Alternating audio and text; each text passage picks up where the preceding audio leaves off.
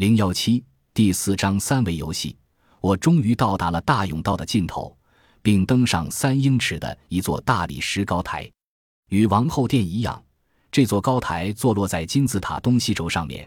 因此正好成为金字塔南北的分界点。外观看起来有一点像祭坛的这一高台，在王殿入口前形成一个四角的平台。我稍留脚步，回头俯视大甬道。在确认头顶上没有任何的装饰或有宗教意义的肖像，与古埃及信仰系统有关的象征性记号一样也看不到。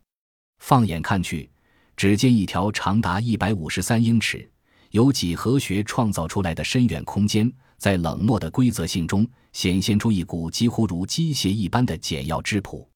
向上，我可以很清楚地看到大甬道上方东面的墙壁上有一个黑洞。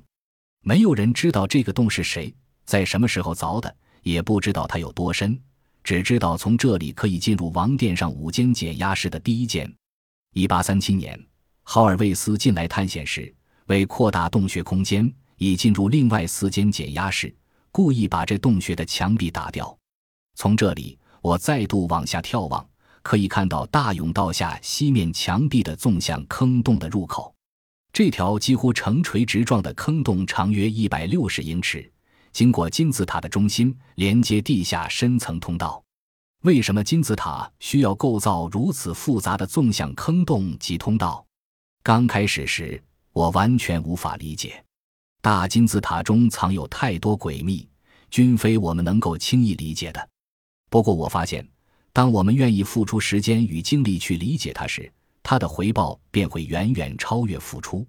例如，假设你是很有数字观念的人，自然会想要知道金字塔的高度、周长，并会对两者与基之间的关系感到非常有兴趣。从这里，如果你想知道更多金字塔结构里面暗藏的复杂难解的数学难题，这些题目多年来就静静地躺在金字塔中，等你去发掘、探究。而当你着手去解开难题时，整个发掘。探究的过程就像是进入一部预先经过精心设计的城市，冥冥中有一股推动的力量引导你前进。再一次，我开始思考金字塔是否可能从设计之初便想塑成一个考验后人的巨大挑战，或做成一个庞大的学习装置，将特定的知识传承给后人，甚或是一个立在沙漠上的三维互动性拼图游戏，供后人解谜。